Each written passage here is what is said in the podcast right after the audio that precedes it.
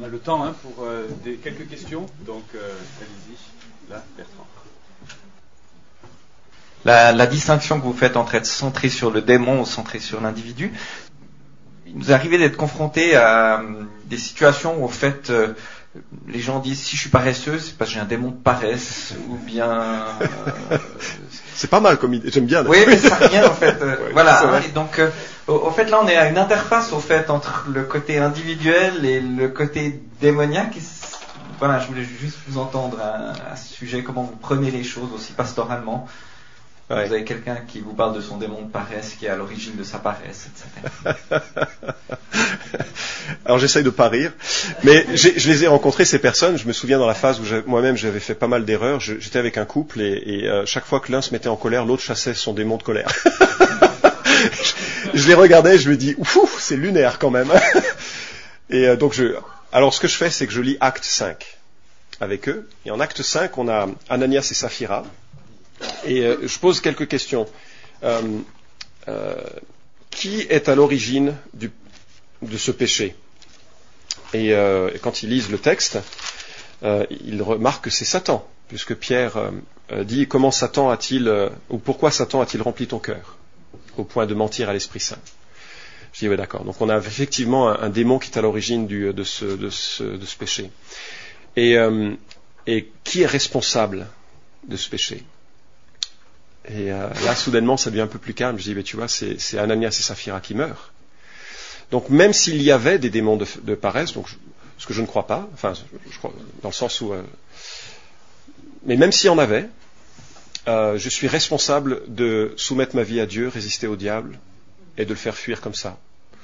Donc, je m'occupe pas du démon de paresse. Je m'occupe par contre de la paresse en tant que principe de vie qui nuit à ma communion avec Christ, dont je me repens et que je change ensuite, en mettant en pratique une manière de vivre alternative.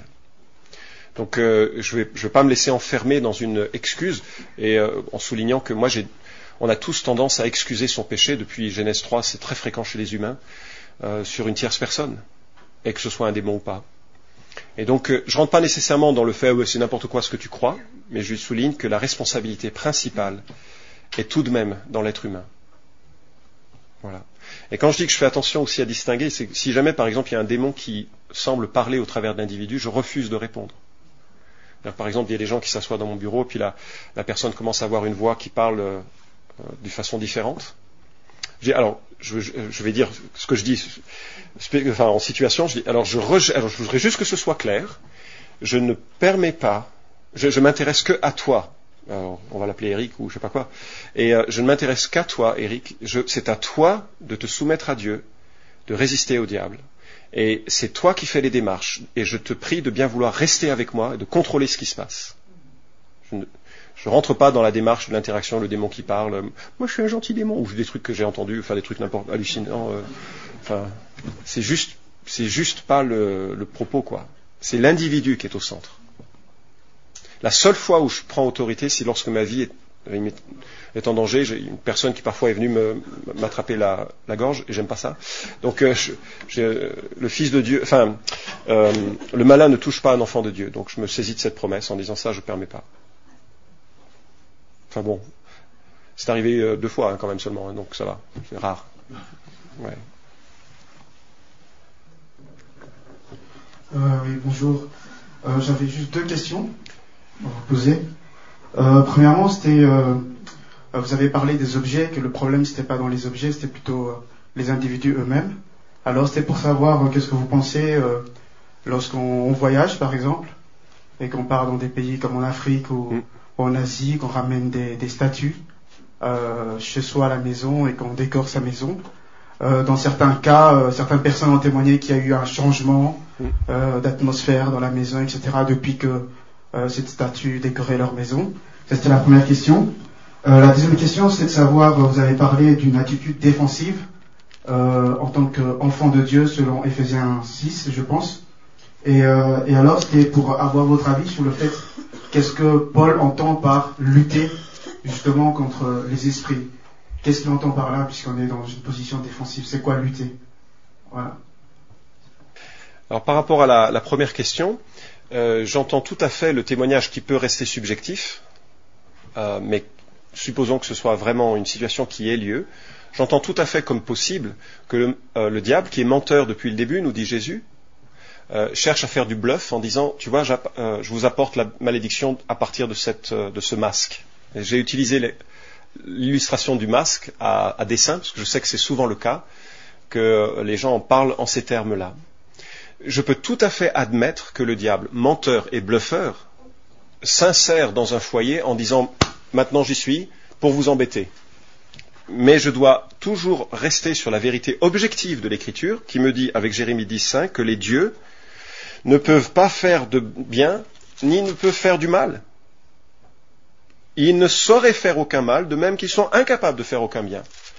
Donc, si jamais je suis invité par un membre de la famille, de l'église, de la famille, à venir chez eux et ils me disent, on a un vrai problème depuis qu'on a cette statue, qu'est-ce que t'en penses? Je dis, mais moi, ce que j'en pense, ce que je dirais, c'est que je déclarerais fondamentalement que quelle qu'ait été enfin, je déclarerais dans un temps de prière, public, joyeux, que cet objet, on veut le vouer à la gloire de Dieu. Et on ne permet pas que le diable s'en serve pour faire du mal, parce que la Bible dit que ces objets ne peuvent faire ni bien ni mal. Donc le problème, il ne vient pas nécessairement de l'objet en tant que tel, mais soit de la peur que l'on en a, soit du bluff du diable, et on va imposer les vérités de l'Écriture de façon paisible et sereine. Maintenant, est-ce qu'il faut préférer qu'une famille vive dans la peur ou qu'ils aient un masque dans leur salon? Moi je me dis, et c'est là où il faut avoir une sensibilité vis-à-vis de la faiblesse de l'individu, si quelqu'un, à chaque fois qu'il sort du salon la nuit, il tremble parce qu'il doit passer devant la statue, franchement, vaut mieux en faire du feu pour le bois, du bois pour le feu, enfin voilà, mettre dans la cheminée, franchement.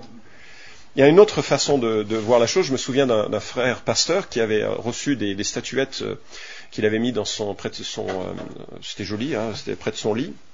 Et un jour, il y a un frère africain qui rentre, un non-chrétien, puis il lui fait visiter la maison. Il dit, ah, c'est très bien que tu aies mis ces statuettes, c'est bon pour la fertilité. Mon collègue, qui avait déjà pas mal d'enfants, non, pas pour cette raison. Il dit, si c'est le témoignage que je donne, j'en veux pas. Il les a brûlés. Mais parce que ça avait rien à voir, bien entendu, avec la notion de superstition. Voilà. Donc je pense que c'est vis-à-vis de la conscience faible et vis-à-vis du mensonge possible que le diable puisse saisir l'opportunité pour introduire une pensée erronée. Et il faut la dénoncer comme erronée. Alors, moi, je prendrais les choses de cette manière en disant, Seigneur, on consacre cet objet à toi. On ne permet pas au diable qui est menteur, usurpateur, faux propriétaire. La Bible dit, je prendrais la prière de Salomon, par exemple, dans la dédicace du temple. Tout appartient, Seigneur, cette statue y compris. C'est à toi. On ne permettra pas au diable de s'en saisir. Bénis ceux qui l'ont fait, bénis ceux qui l'ont voué au mal, et que ça puisse être joli pour nous. Vraiment, c'est ce que je ferais. Maintenant, s'il y avait un problème récurrent, etc., franchement, je ne veux pas m'embêter avec... mais je ne veux pas rentrer dans cette superstition, qui est possible aussi, de voir des lieux, des objets. Même chose, les oppressions que l'on peut sentir sur certains lieux, je crois vraiment que ça a lieu, mais que c'est une usurpation. Et il faut... Ben c'est ça, après la deuxième question, se battre, c'est se battre dans la prière, c'est se battre en appropriant les vérités bibliques, c'est se battre par rapport aux vérités de l'Écriture quand tout nous dit l'inverse. Quand le diable vient nous oppresser en disant qu'il est vainqueur, qu'il est plus grand, qu'on n'y arrivera pas, qu'on est nul, quand il nous accuse de nos péchés passés, quand il nous fait miroiter un futur glauque et terrible, quand il utilise la maladie pour nous enfermer dans l'idée que rien ne sera plus joyeux un jour, il faut se battre contre les principautés qui mentent comme cela et saisir toute pensée captive et l'amener à l'obéissance de Christ. C'est un vrai combat. Mais je ne pense pas que ce soit un combat pour délivrer les autres. C'est un combat pour que moi je sois confronté moi à ce qui m'agresse dans les lieux célestes. Je suis en position défensive. Je ne suis pas en position offensive vis-à-vis des autres. Vis-à-vis des autres, je vais redresser avec douceur les contradicteurs dans l'espoir que Dieu leur donne la repentance pour qu'ils se dégagent des pièges du diable qui les a capturés pour les soumettre à sa volonté. 2 Timothée 2, 24-26. Un grand merci, Florent. Vu nos difficultés de distinguer entre les problèmes psychiatriques et occultisme, que dire à un chrétien qui se sent attaqué par des voix, par des puissances?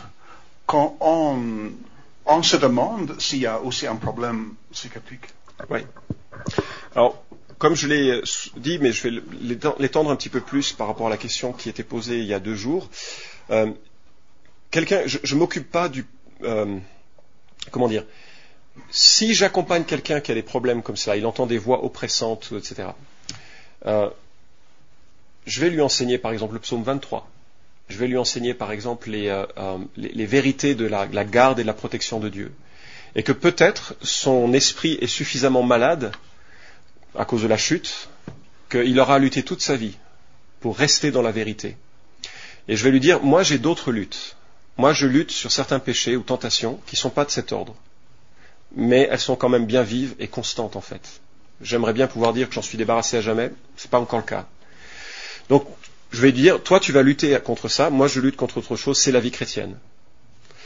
Maintenant, si c'est démoniaque, ce qui va se passer, c'est qu'alors que je lui enseigne certaines vérités, alors qu'il commence à se repentir en réalisant par exemple que l'autoculpabilité qu'il s'afflige est finalement un manque de confiance en la suffisance de l'évangile de Christ, alors qu'il se repent de ces choses, alors qu'il avance, si c'est démoniaque, ça va cesser.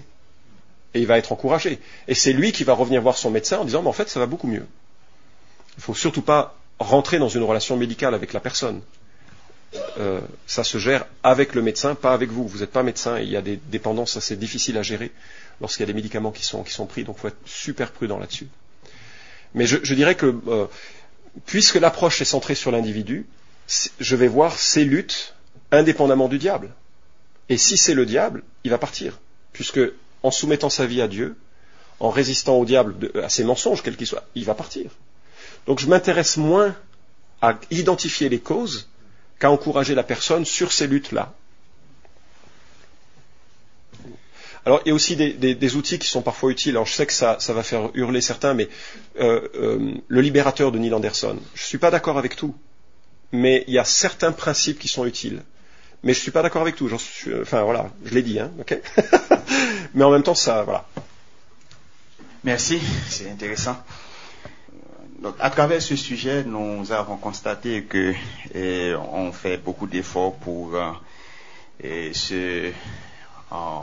s'écarter de l'occultisme, par exemple, comme une pratique clandestine. Et on dénonce ça, on doit se délivrer là-dessus. Mais maintenant, actuellement, en Haïti, on parle d'un certain nombre de pasteurs qui entrent dans une autre pratique. Et bon, je ne dirais pas occulte, mais on a un nouveau vocabulaire qu'on parle d'illuminati.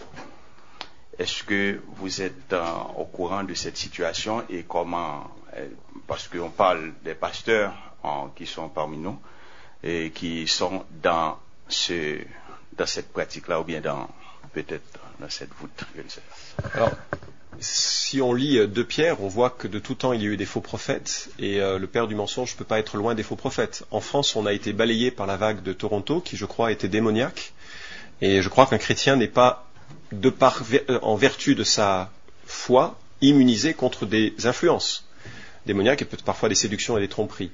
Je pense que ceux qui s'y adonnent pleinement, on peut se poser la question de la réalité de leur salut, et donc ça ne me surprend pas. Et quel que soit le moyen, même un des pères de l'Église, c'est Clinton qui le mentionne, un des pères de l'Église mentionne qu'il y avait beaucoup d'évêques qui faisaient encore de la magie, hein, au 2e siècle après Jésus-Christ. Et donc ça a pris du temps pour que moi je suis surpris quand je vais en Afrique de voir des pratiques qui sont de l'ordre de la superstition. Puis quand eux ils viennent en France, mes frères, ils me disent, mais moi je suis très surpris du rationalisme qui vous habite. Je veux dire, on a tous des problèmes avec notre culture. Et adopter une culture foncièrement biblique est vraiment difficile. Hein. C'est vraiment difficile. Et quel que soit le support, que ce soit l'Illuminati, les francs-maçons ou autres, ça ne m'étonne pas qu'il y ait que des gens tombent dedans. Quoi. Ouais. Dernière question ici ou ici. Fin... Sachez qu'il y a la table ronde tout à l'heure, dans l'après-midi, où Florence sera présente, donc vous pourrez poser de nouveau des questions à ce moment-là. Est-ce que c'est jamais utile en fait d'évoquer l'autorité du Seigneur sur... Voilà, une présence qui sera peut-être réelle devant soi en disant, voilà, le Seigneur vous réprime, par exemple, te réprime. Je ne sais pas si, en fait, cette formule est quelque chose dont on peut se servir dans un cas extrême et surtout quand on n'a pas d'expérience. Alors, c'est une bonne question.